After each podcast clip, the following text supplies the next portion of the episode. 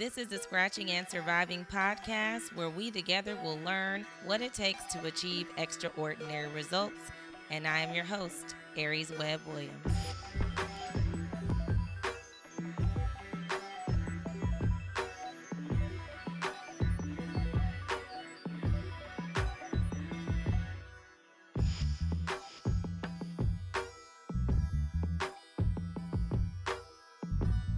All right, everybody, and welcome to the Scratching and Surviving podcast. I have a special guest today, my good friend Alicia Woodall.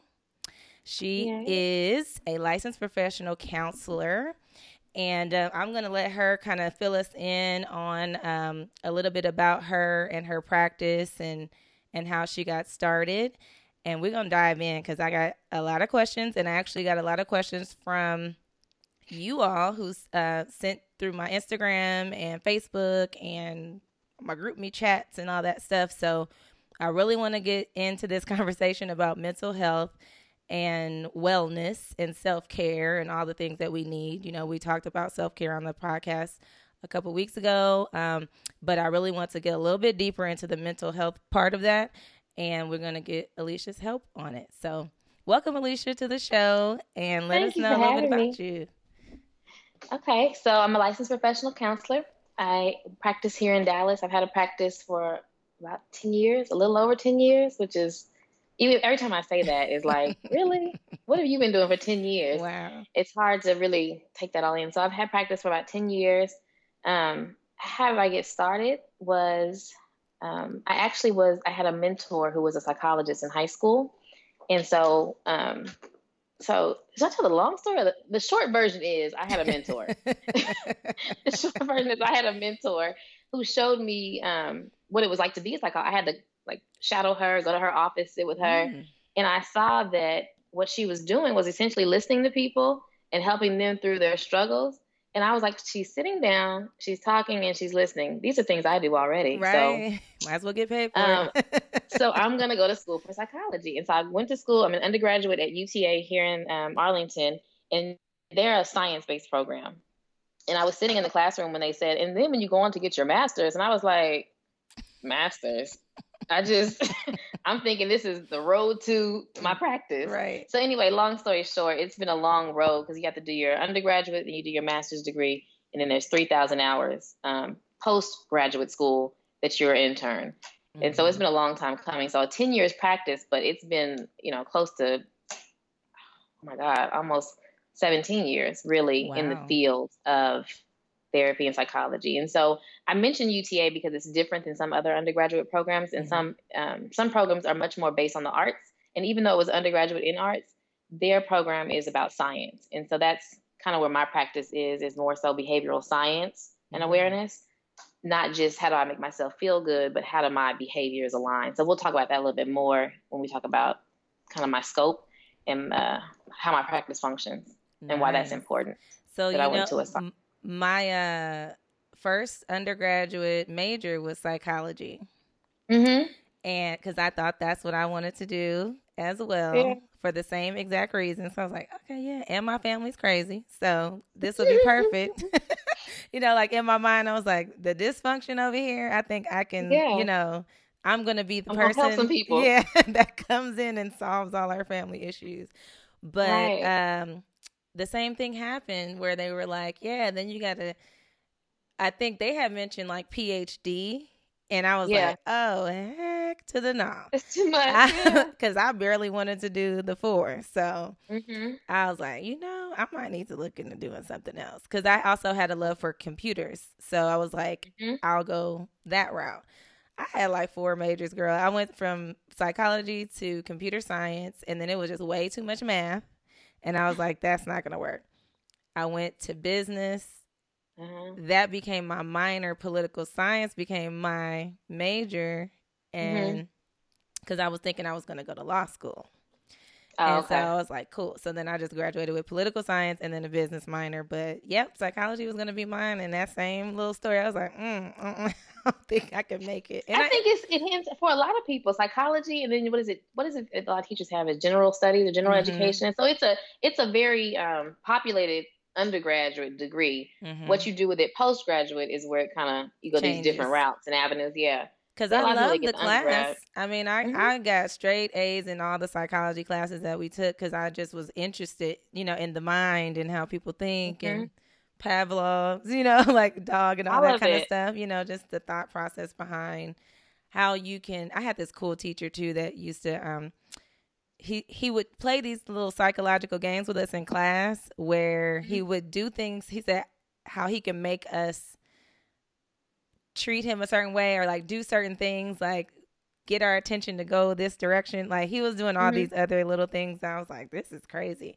but yeah um yeah I, I wasn't trying to do none of that and i ended up going to get a master's anyways which is crazy because yeah. i'm like i, I could have so you still yeah i'm like i still yeah. could have did it but yeah um so it's interesting that it's not more of a core topic being that it is how we function as humans. So I know the fact that it's elective and that you know he just his little class on this, little, the fact that it's not part of high school curriculum, you know, mental wellness and how the mental state works. Yes, it's beyond my understanding. I mean, it's literally how we function. And I it think makes- how I got interested was to how you know when you're the communication track in school, it'll be like public speaking or interpersonal. You you can mm-hmm. kind of pick and I was so afraid of public speaking. I definitely wasn't going to pick that at first, um, which is hilarious because now I don't care.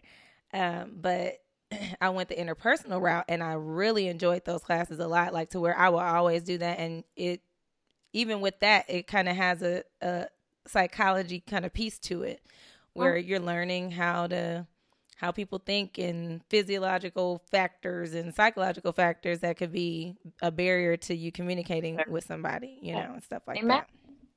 I think you can find in almost every area you can find the psychological component. Mm-hmm. Like we can come up just something out there. I'm like, I'll, I'll be able to tell you where the psychological component is in that. Even if you're looking at people that supposedly are not related to psychology, feels like scientists. Absolutely. Like there's certain people and personality types that are going to lean that direction. Mm-hmm. Certain people that are going to be certain way. So I mean, it's there and ev- it's underlying in everything that we have going on. And that's it touches good, everything. It's actually a good segue into, and I'm going to kind of incorporate some of these questions in okay. um, the different types of therapists that they're they have out there. You know, because we'll hear like you are a licensed professional counselor, you got psychiatrists, psychologists.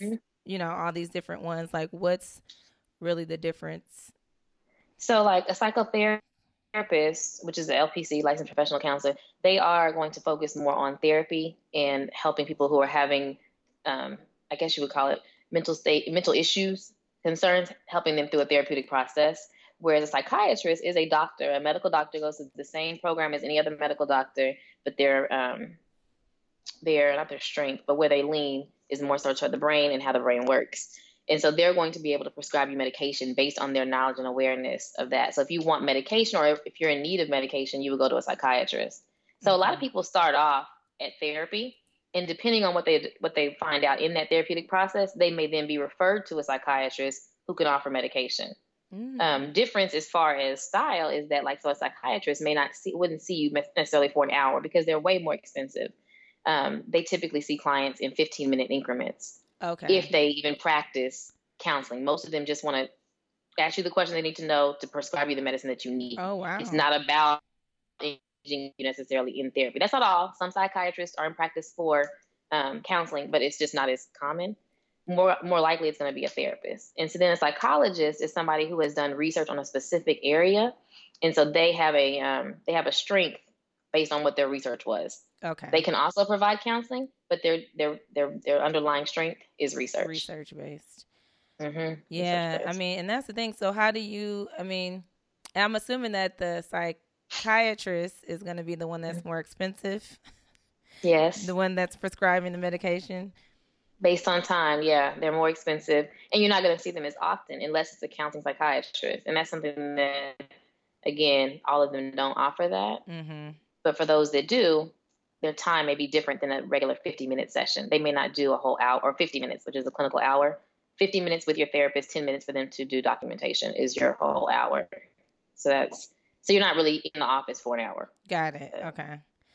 And when do mm-hmm. you know like okay, I need to go see this person? Like, is there something that we would know? You know, because everybody think we probably all think we're normal. you know, like everything is just fine, and not even like it. This is abnormal, but like, yeah, how would I know? You know what? I need to go see a psychiatrist. But you would it be like my regular doctor referring me somewhere, or?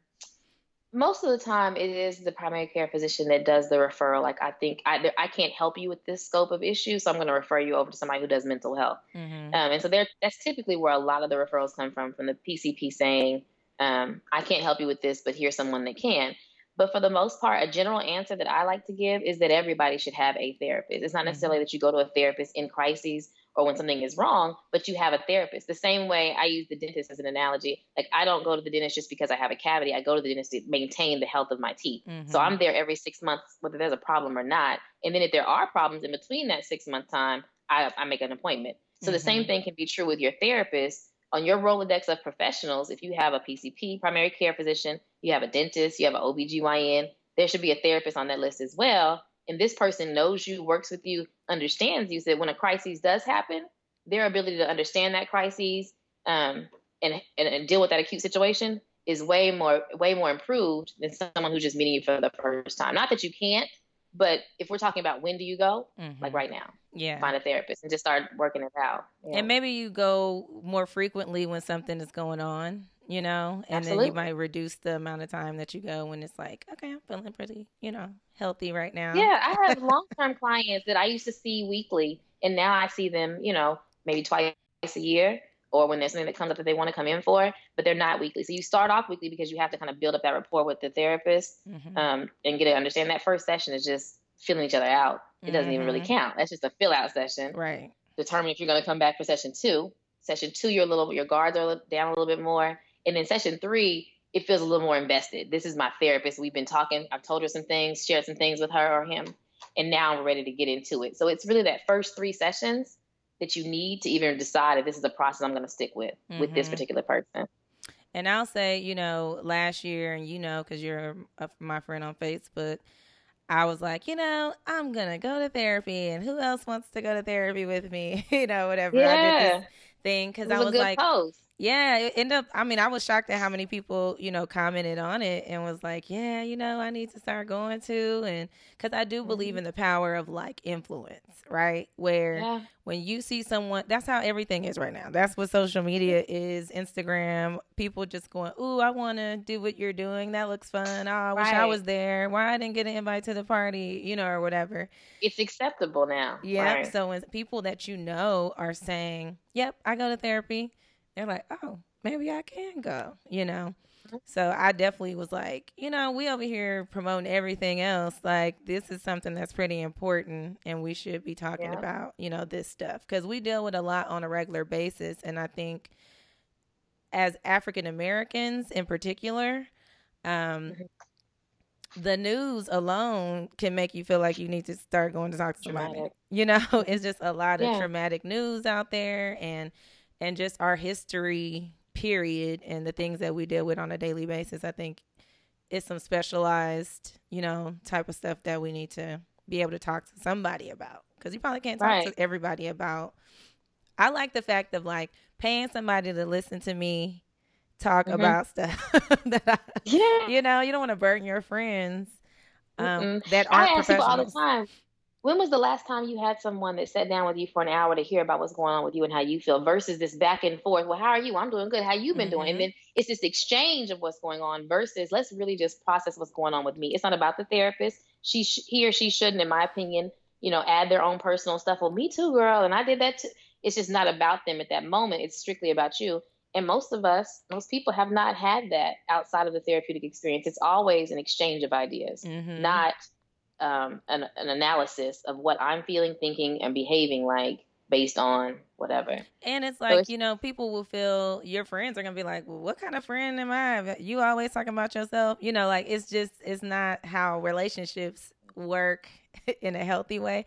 So to pay somebody to focus on you, just like mm-hmm. any other coach or, you know, business coach or, you know, life coach or whatever you got, you can you get paying somebody for their time. They're designated for your, right. you know, your concerns at that at that moment. Um, exactly. What do you feel like? And skilled, and then, and sorry, just to add this, No, and they're uh-huh. skilled to hear you in a different way. So your Mhm. friends are going to hear you based on our friendship, our relationship. I know what it's like. I know how she gets when she's with certain people because I know certain things about you. We're girl, you're my friend, and so my response to you is going to be predicated by the fact that I know X, Y, Z about you, or I've been Mhm. through certain things with you, or I don't want you to do certain things, so I'm not going to say it this way to you. So it's never um, a blank slate, which is what you would get with a therapist too. Yeah, I agree. Um, because I'll tell you, like, so I started in what was it? I think November. No, October. I believe. I think it was October. But I felt like I clearly was in need of going to therapy because it's like as soon as I walked in her room, I just felt like like I'm Mhm. gonna be emotional. Yeah. and um because you do need that release you know Yeah. it's it's i don't know what it is i don't know if y'all set your rooms up a certain way that triggers like yeah. us but um well, it's but more than half the battle is knowing that I need to do this. mhm, So even if that person is just a mediocre therapist, the fact that you said to self, "I need to do this for me," and I actually did it, just like going to the gym, you may not actually really put any work in or work the machine correctly, but you know that you got up and you went. And so. I think that relief that a lot of people talk about when they come into the therapist office is, "I'm here. I'm gonna let it out. I'm gonna see how if it helps. I don't know. It may or it may not, but I know that I need to do something." And so your mind in itself is congratulating you, like, "Let's do this. Let's release." And it Mhm. is a relief. It's weight off your shoulders. You, you're trying it. It may not work, but I tried it, and I'll try the next thing if this doesn't. right I, And it's I, relieving. I agree because i'm like that's the first part is no like anything admitting that you need the help is going to be one of the 1st Mhm. things and being open to it like you have to Yeah. kind of get your mind right and say you know we're going to do this and i'm going to be open to whatever the process brings me Right. um, and Right. I had to do that. So um, one of the things I was thinking, because just being upfront, you know, all my doctors, my kids' doctors are are black. That's something that I kind of purposely just started doing. You know, when I had Yeah. kids, it was kind of like I want to look for some, you know, doctors that look like them, so they're used to seeing that. You know, Right. um, so Mhm. their pediatrician, my OBGYN, my family doctor, dentist, you know, all of that. Optometrist, everybody. So I'm thinking, okay, cool. I'm about to get a therapist and I'm gonna find me a sister, you know. So and it's gonna be cool. But then as I started looking, I was like, I really know if I want a sister because what if I'm running to her out like in a social setting or something? I was feeling like, mm, I don't know. Um, so I started kind of feeling a little bit hesitant about the familiarity of actually having um, a black woman. Um, and then it just got hard to look, period. You know, when you start just searching through all the people and you're like, it's too many Right. options. I don't know what to pick. Yeah. How do you feel like what's the, what do you feel is the how important it is like to match someone who has similar characteristics like race, gender, or whatever, sexual Mhm. orientation? So since we're talking about this 10 year thing that I've been doing, right? So like Mhm. early in my career, I wouldn't even put my face on my website because I just thought, you know, I want you just to show up. I don't want you to, judge me. And at that time, I would say almost 98% of my clients were white. Mhm. And so um, they would come and they, I don't, if they had a problem, they masked it well. But when the black women would come, again, based off, hi, my name is Alicia, come on into my office, see you on Tuesday. And then they get there, and I, I had several that would see me and then kind of sit there like, mm, I'm not sure I want to do this. And let me go. They would say, what they would say is, uh, where's your restroom? And so they would go to the restroom, and in my mind thinking, is she going to come back? They always came back, but I think they were in there gathering Regrouping, themselves, yeah. like, yeah, like, do I do with her? I don't know, you know, processing it. hmm And so, but that has changed. That was early. That was, you know, earlier part of the decade. Here we are now, where when I ask, "How did you find me?" I googled black therapists. So there are more Mm. people who are inclined to want someone that looks like them and understands them now than back then. Because back then, again, we were still dealing with the um, the uh, stigma of that. You know, therapists are white and they're Mhm. typically white males. And so when you think of that, you thought that's the one that I want to go to to help me because he's a white male therapist. And so that's just gradually changed over time with social media, with things that we see on TV. Real Housewives are going to therapists now that look Mhm. like them. So all of these things contributed to it. To where now, I would say most people that I encounter in my office, they Googled me, and you know, I saw you and I wanted you based mm-hmm. on me mm-hmm. seeing, not just your name and what you study or whatever. And I think for me too, I mean, that's a great point. I I wanted I was at the point where I was like, I don't even care. I'm just gonna pick somebody because I I went through my job first, so that may answer some people's questions about like how to find one. Right? Usually, if you yeah. use your your your job, they will give you like a list of people that they approve. And so I had this list, and I go through it, and I'm like, I don't know, how am I really gonna know? You know, I don't, I'm not gonna know if they're good or not. It don't even matter. So I literally was just like, had my finger and was like, okay, we're going to pick her, you know, and let's just see what happens. Mm-hmm. Cause I felt like the longer I made these excuses, I wasn't going to go. Yeah. You know, that's the longer that I'm not doing it. So even if I just go and she's not good, I'll just go to somebody else, you know? And yeah. I just kind of, I think I looked up because I, she was, I, I liked her. And I think when we got to our second session, I found out that she was a Christian. And that's only because she asked me, because I kept saying stuff that let her know that I was.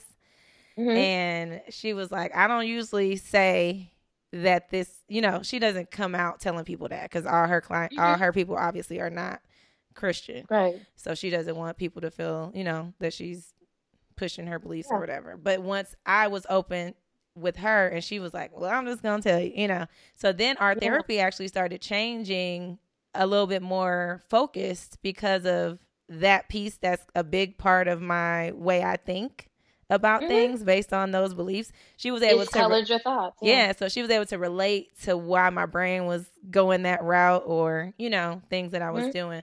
So that actually um, took it up a notch. Um, and I didn't even, I wasn't even looking for a Christian therapist. I just was like, right. it don't matter.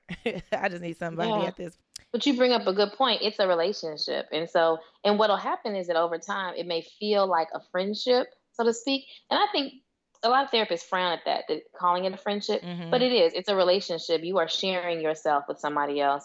And so that feeling that I'm close with this person, like you just said, it took it up a notch for me. Mm-hmm. So the, there was a bond that was created that's even further cemented because now we have this in common. And so it is a relationship, no matter how professional and business it is. At the end of the day, this person hears more about you than most of your friends would and that hears hears you in a way that most of your friends don't and so that is absolutely a relationship um, not one that needs to cross boundaries like hanging out going to happy hour right but it's there's a relationship there and some people frown at that but i don't yeah That's, it's the crux of my practice that if we connect like i need to see energy yeah exactly change energy with somebody and with that so with your practice um, i know you talk a lot about self awareness, you know, like being a big big part of how you go about your um your practice. Can you talk a little bit more about like your style?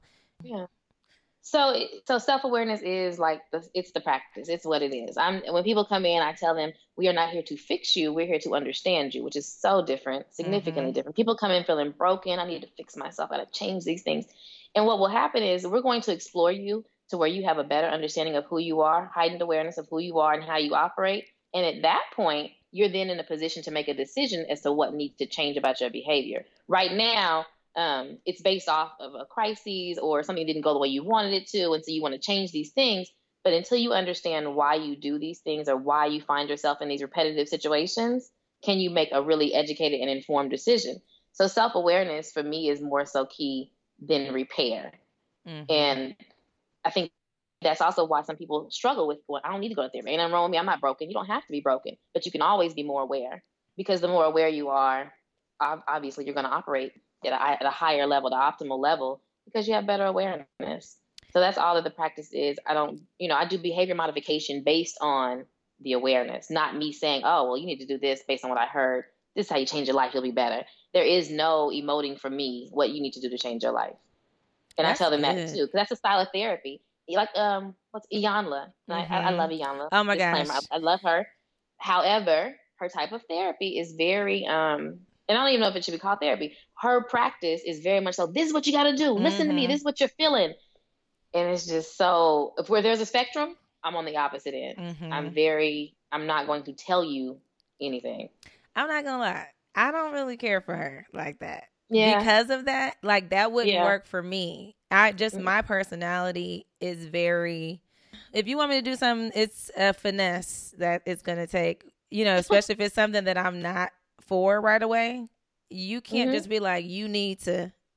I'm Mm-mm. I, I'm automatically. I'm gonna go the other direction just cause like that's If just, that worked, parenting would work. exactly Your barber could tell you what you need to do. Your homegirl could tell you, "Hey, you need to leave that, leave him alone." I Mhm. promise you, to, and you would do it. It does not work.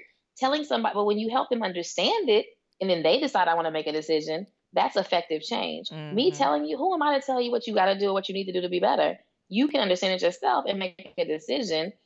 You know, and so yeah, her her type of therapy is very what I call it, it's God complexy. Like Mhm. I know the answers. Like I cringe whenever she tells someone how they feel. You're Mhm. feeling this right now, aren't you? Mm-mm. But now that you've said it, it sounds good. Let's go with that. right There's right. no room for you to understand it for yourself because you've just been told in a very matter of fact way from the professional. That's what it is. And so if you can't explore it yourself and have your own heightened self awareness, in my opinion, it does not stick. I will say It's forever. Yeah, exactly. I mean, and that's just like I'm at the place where when I'm thinking about dealing with people, if you're not doing constant work to see what's going on with yourself, like I don't even I can't even have a conversation with you. Like you're missing out on so much value that you can be getting, you know, for yourself. Like I've always been a um kind of self-development type of person. Even when I was younger, I'm like read. I I was the self help book reading person, you know. um, but I was always trying to find out more about myself and just learn why I make certain decisions, why I do what I do. And I think probably when I got in my early 30s was when I really was like, okay, Aries, you need to figure this thing out. Like, why are you know what is going on? And so yeah, like I think that and as a mother, I'm doing the same thing with my kids. Like I'm learning how to ask them questions more so Mhm. than telling them to do something because it's like Right. I'm gonna ask. So what do you think about that? Is that cool? Like, would you be happy if that happened to you? You know, like I ask Mm-hmm. questions all the time, and I find it way more effective than being like, Right. "You better," you know. There's Right. sometimes I definitely say "you better," but but for real There are times where that's called for. yeah, it's like I don't. I feel like everybody needs to be doing work on themselves always because you're changing. You know, I mean, we're all changing every day. We're getting older, and your thought process change. I mean, evolving. yeah. So somebody had asked, how can you tell if a person has mental issues or just being sensitive? And I guess that's kind of like the identifying. And I don't know if we should be telling that, but identifying the type of help like someone needs. Mhm. So whether a person is being sensitive or has mental health issues, so there. So I, I don't know. How do I back into this question? On one hand, so mental health issue or mental health disorders. Let's think of that as a separate thing. It's its own entity, right? If you have clinical depression, that is significantly different than I'm feeling really sad today or I'm not having a good day. Mhm. Those two are not the same. And so when you say a person has mental health issues, mm, I don't know that like if they have a mental health disorder, that's something that's diagnosed and that's an issue that they're dealing with. But if they have a variant in their mental state, like today I'm a little more irritable or today I'm easily frustrated or whatever it is, that is a very normal human function. Mhm. Now, if a person that you know is consistently sensitive or more emotional than you consider yourself to be, that's their mental state. Doesn't make, doesn't mean they have mental health issues. It means that that's how their mental state functions, and that's them. It um it's not necessarily a disorder, so to Mhm. speak. Um, and I would say in that in that in that situation, maybe look at yourself a little bit more. How is it affecting you? And start there because we can never really answer the question for other people. So this person is irritating me based on how sensitive they are, whatever you want to call it. So I'm going to back away versus trying to figure out why that person is so sensitive. If that Yeah. makes sense, does that make Yeah, sense? yeah, it Like, does. it's- It's not about you can't really figure the other person out. All right. So one of the things and we we kind of talked about this off offline. Um there's more TV shows, you know, that talks about it even more cuz you know that's how you know, it, it emulates reality a lot of times. These shows are coming in based on needs that we're seeing and um one of them was Million Little Things that Mhm. addresses a lot about like suicide and depression and all kind of stuff. Like everybody in there got something going on. And you watched that show, right? I do. I love that show. And one of the things they were they were I feel like the whole season was kind of like how did we not know? you know, that mm-hmm. we needed to do anything. And it wasn't as obvious as you probably would think, you know, that you would see mm-hmm. these signs um, that yeah. someone needs it. What are some signs that we may can see? You know, maybe your friend might be going through something or be depressed that we can look for um, mm-hmm. To see if they need, you know, some intervention in some way. So, because humans are creatures of habit, we tend to, you know, you know your friends based on their habits and things that they kind of do. So, when you see changes in those habits, that's always a telltale sign of something. It may not be a sign of depression, but it's a sign of something is going on. And so, to ask inquisitive questions versus the generic "How you doing?" So things like that, not to where you're in, you're interrogating your friend, but you're asking things based on your personal relationship. Mm-hmm. Yeah, I, I'm I'm good with that. Like I'm I'm always trying to like if I feel something, I'll be like, "What's mm-hmm. going on? How you doing?" You know, especially with I feel like guys are not as they don't talk about stuff anyways, you know. So it's like you got to dig, dig, dig to get them to tell you real stuff, you know. Sometimes, so right. I'll be like, and "Are most you?" People aren't you really feeling? trained to say it. Sorry, they're not really like. How do you say I'm not well right. without saying you know, nobody really wants to say, I'm, well, I've been sad for the last five days. Mm-hmm. I've been crying every night. No, you know, those things are just not normal conversation because we haven't made them normal. So it's especially with men, it's going to be hard. A girlfriend's a little easier. She can call and, you know, to let you know I've been drinking wine and crying every night. Whereas a man may have a little bit more difficulty verbalizing what it is he's been feeling. Mm-hmm. So his is also going to be main behaviors. Yeah, because um, one of my friends, he just put a post up like two days ago, and he was like, "We're about to every Friday." He's actually a um, personal trainer. The way he does his training, because I trained with him at one point for a little while, and I was like, I just really like training with him. His name is Bravo, so shout out to Bravo. Um, we get done doing a workout, and he'll pray, you know, like at the end or in the beginning or mm-hmm. whatever, and just be like, you know, let's get our mind together. Like he's very holistic, kind of in his way, his methods. Um, but he put a post up the other day like, guys, we're about to talk about stuff that's not easy to talk about. We're gonna talk about mental yeah. health and like these questions that he asked people to answer through his uh, Instagram. Which I was like, this yeah. is cool. Like, I think it's good to get some guys talking to guys, maybe yeah. you know, to open up those doors. Yeah, you have to. You have to. And until you kind of open those doors and other men make it cool and comfortable to do that, um, it's really hard to get it from men, especially from man to to a woman, like to just confess it until mm-hmm. it becomes normal behavior for them. And what do you do? Because I I have had it where I felt like somebody needed to talk to somebody, and I mm-hmm. didn't mm-hmm. want to be like, you need to go to therapy. You know, like you need to talk to somebody. Yeah. You want to ease into this conversation. It's like, how do you help a friend that really does need to talk to some like you know they've been crying every night and drinking every mm-hmm. night and everything else and showing yeah. maybe some reckless behaviors or you know showing that they've been really sad a lot and you're like how can i support my friend this way so like one of the things is to not make it about them so it's not about saying i've noticed you're crying or you're drinking a lot of wine lately and maybe sharing more about yourself so if you're an advocate of therapy i know when i was in a bad place last year when xyz happened in my life i went to therapy and it was helpful to me i know that when i'm feeling really down talking or journal or whatever it is, like making it about self to where you're opening up the door. Because anytime you open up about self, it invites others to do the same. Versus when you're like, "What's going on?" and then you're just you're inquiring more about them. But when you open up about yourself, it helps mm-hmm. them be more open. And at that point, all you really can do is understand. There is no forcing them to go to therapy or making them go. You help them know that you understand what they're going through or that you're willing to listen and seek counsel for yourself and I think that's that's helped me have those conversations too, like where I'm like, Ooh, I went and talked to my therapist today, and Lord, that was a good session. You know, like I'll mm-hmm. just talk about it really openly because mm-hmm. I want people, I want my friends to know, like, hey, you might see me on the outside. You know how we're posting this stuff on social media. It looked like my life is a movie. It's fine. just so beautiful, and you yeah. don't know the real. You know, we only showing the highlights, yeah. anyways.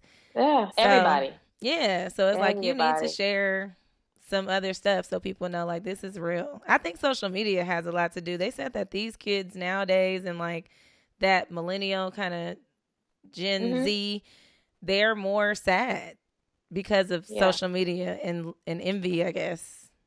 Right. When you think about the influence of because even our networks are so much greater than they were when we were young in our 20s. You know, you had your, your friends were your network. That was who you knew. Mm-hmm. And now you have access to like hundreds, some people have thousands of friends on social media. And that's all of these different energies coming in and different experiences that look like they're outside of your experience. Um, it's just, it can be really heavy. It's a lot to take on. I'm really big on trimming your social media and keeping it to those who you intimately know versus just taking in everybody's stories and everybody's energy. Like really manicuring that to where it fits you and it's suitable to you, helpful to you, not harming you. If it's somebody that you look at and you get you feel yourself jealous or you feel yourself judging yourself based on what they have, maybe not look at their page. Let that go. You know what I Trim do? that fat. Listen, I I say if I scroll on social media and when I get to your post, I'll be like, Ugh.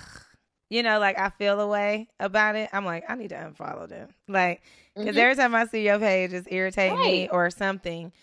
I'm, I need to just unfollow you on, on Facebook so that you don't think I'm not your friend no more or whatever. I'm gonna just unfollow, not Right. unfriend. But you know, I just don't want to see some stuff because some people's page does have an energy to it where it's like just negative, negative, negative posts all the time, Mhm. and you're like, I'm tired of hearing you complaining, you know, about this or that. Um, because I do think all of this content is very curated. You know, we're we're curate. It's it's it's designed based on our interests. You know, they have Right. these algorithms now where it's like if I like, I saw a thing the other day. It was like you like three posts with the hashtag author or something like that, and Right. it offers me to follow that hashtag. You know now, Mhm. so anything that comes up under that would show up in my timeline. You know, so you and can't. flood you. Yeah, it's like you can't get away from it sometimes. No, it Uh, should be. It should really trim our social media because it's just we don't realize how much access we give to people, to ourselves, and to our energy with social media because it's coming from all different directions. We're looking at pictures of celebrities. We're looking at so and so who travel all the time, so and so who's getting promotion her job, and it's a lot coming in. And Mm-hmm. I think that's it's something that we'll look at in hindsight and be like, oh, this had this effect on people back in the 20th century or whatever in 2019. Mhm. Um, but we don't see it now in the moment.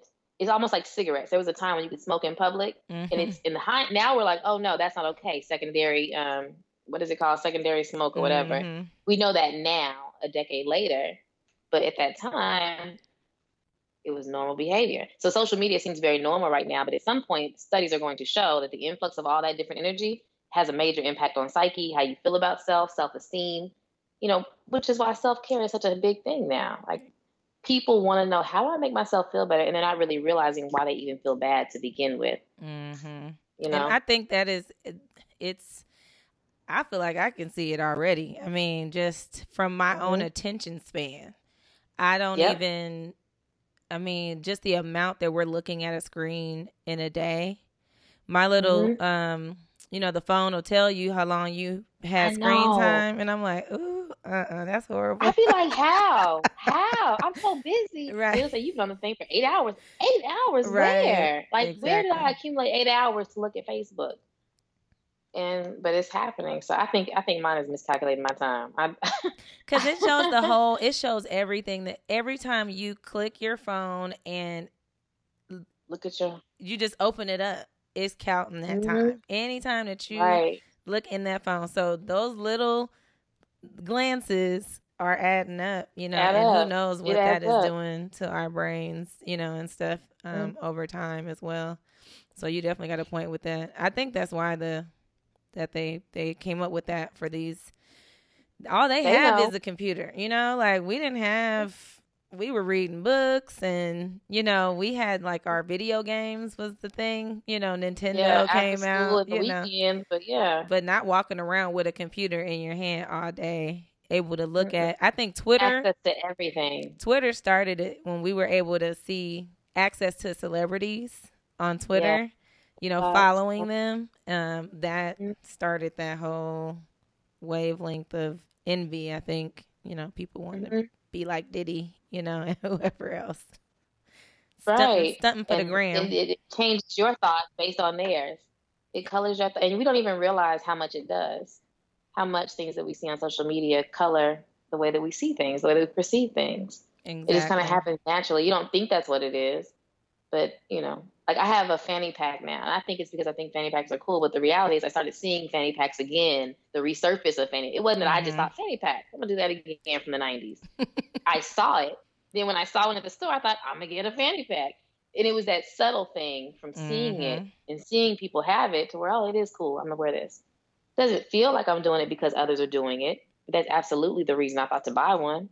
My best friend you know, brought that I up. it or not. She brought that up the other day. She was like, "I'm." It makes she's like it makes me feel like what is really real? Like what are my real thoughts? Like I don't even know if I yes. like this thing anymore. You know or do I like this or do point. I not like it just because you know it's like you don't even know what your real so interests are you know so subconscious yes so with all this being said so we got social media and the influence of being able to see so much you know more than normal mm-hmm. access to everything on every platform and not watching as much television as we used to. We were doing everything, watching it on on our on our phones. You know, most of the mm-hmm. time, YouTube and all that.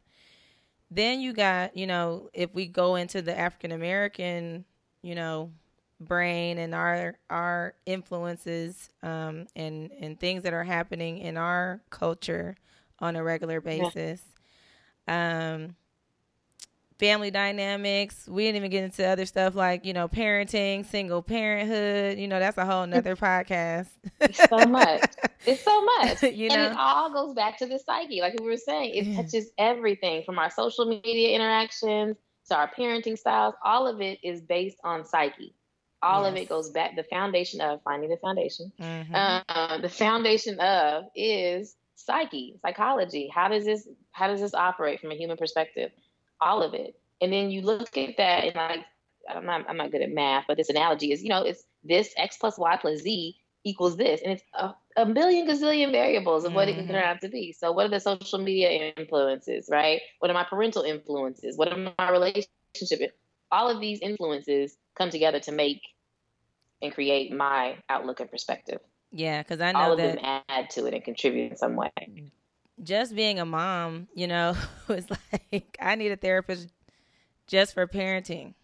like, you know what I mean? Like it's like mm-hmm. days where I'm like, oh, I'm feeling the pressure or, you know, whatever. Um so when we're thinking about this thing and realizing, you know what, I need to find someone, what are some ways that people can get started? Like where do you even start? How do I find a person yeah. um and where should I go?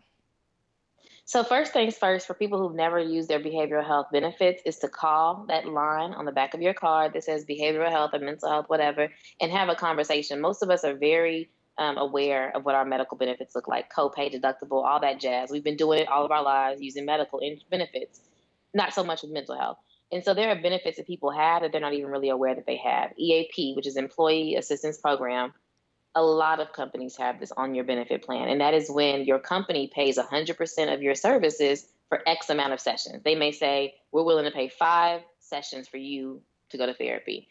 Um, but you don't know that until you call mm-hmm. your benefits line, and your benefits are separate from your medical. So, first things first would be to call and have that conversation. Even if you're not going to go right now, you don't want to go to therapy right now, you call your mental health, the behavioral health line, and get some clarity on what that benefit looks like for you and then second, they would be able to guide you as to where their in-network providers are. Um, and you would start there and see if you could find somebody in your area based on your insurance benefits if you're going to use insurance. I'm not a huge fan of using insurance, even though I use insurance. I take insurance um, only because um, sometimes it creates a barrier. You have to label someone with insurance involved. So you have to have a diagnosis. If you're using your insurance, your therapist has to label what you're coming for, whether it be depression, anxiety, you know, and it, it typically you can just like some really low level diagnoses. It's not that mm-hmm. big of a deal. Um, adjustment disorder, something like that. But at the same time, if your insurance is involved, I have to say there's an issue, and that issue is this. Mm-hmm. If you're mm-hmm. not using insurance, I don't have to label it anything. It's just you working on self. Just, so there's a slight difference. And to some people it matters, some people it doesn't. But to those it does, um, not using your insurance benefits would be the reason. Yeah, because uh, maybe after you get the free sessions or whatever, you know, because finances could be a problem, you know, a barrier that people are saying, well, it costs too much to to find a therapist, I found that there are so many resources that you can even get free therapy depending upon the type of therapist and the program based on your income. You know, some therapists have mm-hmm. like a sliding scale that they can use based yeah, on okay, sliding this much. Which I'm grateful for. Mm-hmm. yeah, uh, yeah. But um, and what about what do you feel about like the online therapy or like text therapy? How do you feel about that? You know, it's different. I think it's a sign of it's a sign of the times, and I think people are very into it. And I've been trying to wrap my head around it, but because I'm so old school in that way, I really do enjoy the exchange of energy. So it's hard to do that. It's kind of weird. So it's just weird for me. But I think a lot of people are finding benefit because people are busy. And if I can go to my car and get on my FaceTime or whatever and do my therapy session and not leave work and drive across town, then I think that's for those people that need it. Um, all therapists like myself aren't necessarily there yet. Mm-hmm. Just it's just I haven't picked up on it yet. Um, just big on human contact and being in the room and in space and feeling what that is. But that's just me. I'm kind of a tree hugger in that way. so, but the, for those that you know that don't need that and that function well with this, I think it's great. It uh, it provides an avenue for those who can't make it otherwise. Yeah. So there's nothing. There's never anything wrong with that. Yeah, I know some people that do it and they're like, oh my God, so awesome. I can just text. And I'm like, I wouldn't even want to mm-hmm. text all this. Like, I got stuff to text. I got things to say. I need to say it. Yeah. Um, and the li- yeah. for me, there's liability in it. So, like, what do I do when I get a text that says, you know, I'm ready to end it all? Like, I don't want that text message on this end. Like, now what? Right. Am I calling your phone? Am I trying to reach you? It just, it's a lot for me. I need you in the office. If you have that same comment there, I know how to handle it from my office. Mm-hmm. You sending me a message from wherever you are makes me uneasy. So I don't want. I don't want to get it. When people um finally find someone, how should they qualify? Like if this is a good therapist or not? Like if this is a good fit? How do you know?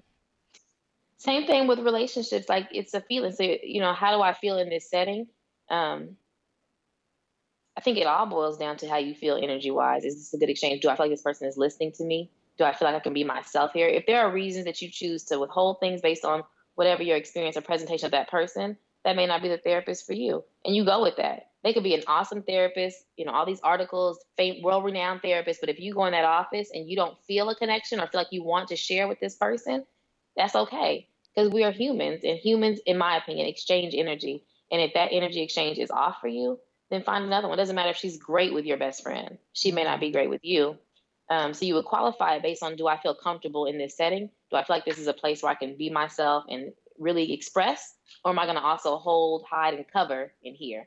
Because if I'm doing that with my therapist, I'm wasting the time. Exactly. Go somewhere where you can actually be exposed and be yourself and get to it, not pretend, not trying to keep up barriers for the sake of the therapist. I agree. So, if mm. people mm. uh, want to find you, where would they find you or learn more about your practice? So I'm on Instagram, uh, Finding the Foundation. I'm on Facebook under Alicia Woodall LPC, Finding the Foundation. So as long as you type in Finding the Foundation, you should be able to find me. That's, my commercial. You like that? I like it. Finding me foundation, find me. I love it. Well, I'm very glad that you were able to join me, and um, I think people would. I've been wanting to. I know we've been trying I'm to get it together. in this podcast. Thank you. I was excited when I saw you posted. Um, I was like, okay, I see where you're going with this. I like that. I like the concept of it all. So yeah, I want to be on again. Yeah, you can come on again. We're gonna just have to talk about some other stuff. We'll find. I'm sure yeah, we can because we always got good stuff to talk about. So, um, cool. Well, thank you so much for joining us. And like I said, I'm gonna. I'll definitely have you back. Um, and I will yeah. be sending everybody your way when they start asking me questions about therapists and all right. that. After this, I'm gonna be like, Alicia, chime in. Send them my way. Yes, I will chime in. Thank you for listening to the Scratching and Surviving podcast. To connect with me and hear more, please visit scratchingandsurviving.com. Make sure to join the Scratching and Surviving community. And as always, don't forget to subscribe, rate, and review on your player of choice. Talk to you next week.